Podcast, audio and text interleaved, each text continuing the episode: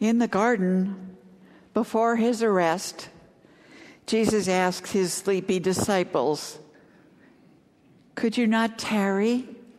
Could you not keep watch with me for just one hour? And the disciples kept falling asleep to his sadness. Tonight, we prepare ourselves to begin a journey with Jesus, as Eric said, through the season of Lent, all the way to the cross of Calvary. Not just one hour, but 40 plus days. So I ask you, will you tarry with Jesus through Lent?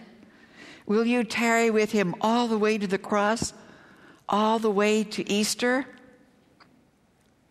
Since the early days of the church, Lent has been a special season during which followers of Christ commit to somber self examination in a spirit of penitence, of repentance. This is done to better focus on God and Christ's sacrifice for each of us. It's helpful during this season to bring the things of the world into clear focus, to see the things of the world which are attachments to us, anything that might be pulling us away from Him. We seek to, we seek to see and understand during this season. Over the centuries, Christians have found such things as fasting, repentance, reflection, and even just moderation, things known as spiritual disciplines, to be helpful to see things more clearly and therefore to better focus on God and the sacrifice that Christ made for each of us. Lent is not so much about what to do and what not to do. Rather, Lent is really a time of opportunity, opportunity to examine ourselves in light of the cross.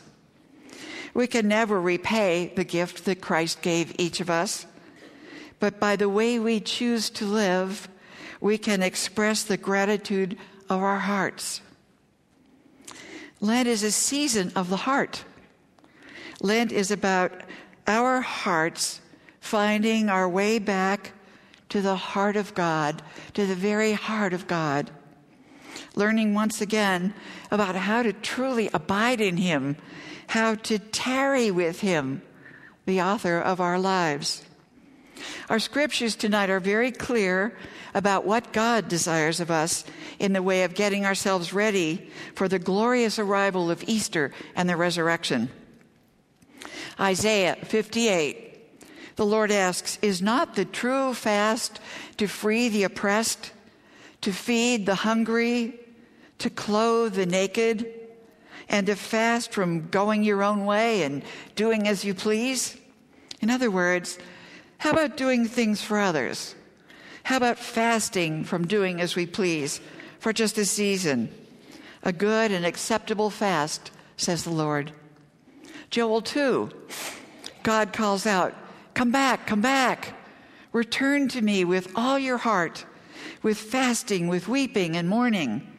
And then God says, Rend your heart and not your garments. The Israelites used to express their sorrow and their repentance by tearing their garments, by ripping their garments, by rending their garments. God says, Rend your heart, not your garments. And then God says, Return to the Lord your God, for I am gracious, compassionate, slow to anger, and abounding in love. Do you hear him inviting us to draw close to him with a spirit and a spirit of repentance? So, what exactly does God mean by rend your heart? Psalm 51 offers a great example of one rending his heart before Almighty God in repentance and sorrow. It's the penitential psalm of David pouring out his heart to God in response to God's condemnation of David's sin of adultery with Bathsheba. The prophet Nathan has just delivered God's message to David. So let us read this responsively together this beautiful heart cry of a sinner before his Lord. And I ask you tonight, as you say these words together, Do it in a spirit of your own repentance, your own desire to draw near to God as you begin this journey of tarrying with the Lord. Have mercy on me, O God, according to your unfailing love, according to your great compassion, blot out my transgressions.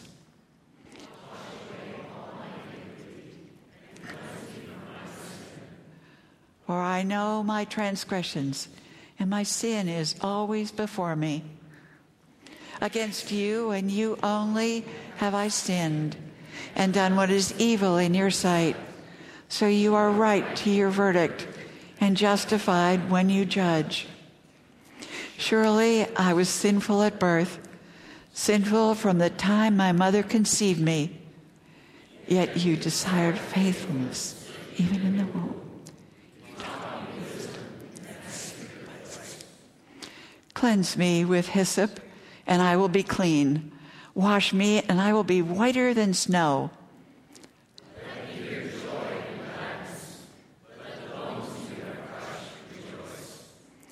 Hide your face from my sins and blot out all my iniquity.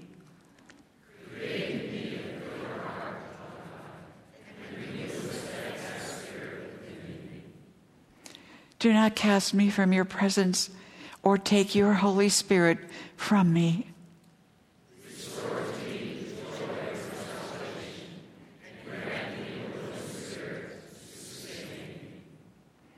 Then I will teach transgressors your ways, so that sinners will turn back to you.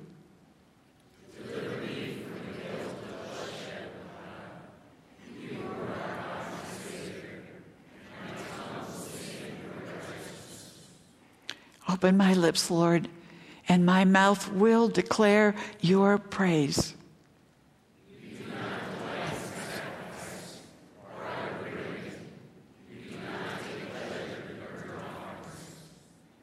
My sacrifice, O oh God, is a broken spirit, a broken and contrite heart. You, God, will not despise.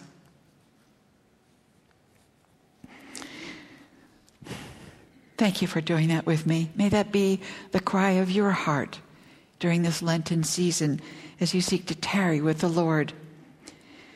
When we read this, we see that David wastes no time seeking someone else to blame. There's no anger at the messenger, no scapegoating, no she made me do it, no self justification, or I made a mistake, or it was my medication, or it was because of my parents, or any of the excuses we hear so often today. What is so striking about this psalm is David's immediate response to God's words.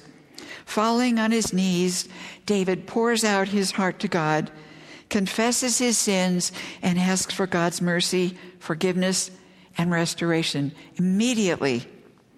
What a contrast to the way things are done in our culture today. While preparing for this message, I was struck by a recent story in the Sun Times of three young men who were drinking at the Trump Tower bar on the 16th floor refused further drinks because they seemed intoxicated. They were seen leaving angrily through a fire exit stairwell. There, they allegedly turned on a water valve in a stairway, and that water valve shoots out 250 gallons of water a minute, causing $700,000 in damage. Two elevators and some marble flooring were damaged as a result. As the water gushed for 10 minutes before the engineers could shut off the valve, the men walked down the stairwell and out of the hotel. They were later arrested, and the first thing they did was they blamed each other. It was like a Three Stooges cartoon. He did it, no, he did it, no, he did it. Finally, confessing, the culprit first tried this. He first tried telling the police that he may have slipped in his drunken state and grabbed onto the valve to, to gain his balance. He later admitted that he had yanked open the valve because he was angry for not being served at the bar. Both were released following a bond hearing, but remain on, remain on electronic monitoring, awaiting trial for criminal damage to the property. Neither could be reached for comment, the newspaper said. I shook my head in wonder as I read this story. But as I read this Psalm of David in preparation for tonight's message, I began to wonder what would have been my reaction to God? Would I be as humble and contrite as David before God? Or would my reaction be more like that of those two young Chicago culprits seeking to quickly defend or even absolve myself? I would like to think that I'd be quick to fall on my knees before God in heartfelt repentance for any behavior, any action, or words that might grate God's heart. But I'm not so sure. I'm going to use the next 40 plus days of this Lenten season to tarry with Christ, to examine my heart before the Lord like David, and ask that He reveal to me any areas where I might be more attached to the things of this world or to my own agenda than I am to Him. So I ask you, will you join me? Will you join me, like David, in asking that God give us truth in our inmost parts to truly repent and be cleansed from our sin? Like David, will you join me in asking God for a pure heart and a steadfast spirit within? Most of all, will you join me in asking God that His Holy Spirit would find a welcome home in you and in me to lead us and to guide us into Christ likeness as we journey together this Lenten season. Let us pray. Oh Lord God, we ask you tonight, as family here in the sanctuary, would you please, during this Lenten season, examine our hearts? Would you reveal sins to us, Lord? Would you give us truth in our inmost part, as David cried out? Would you help us, Lord, to repent? Would you cleanse us? Would you give us, Lord, pure hearts and steadfast spirits? And would you guide us, Lord, into ever increasing Christ likenesses? In your name we ask these things, Lord. Amen.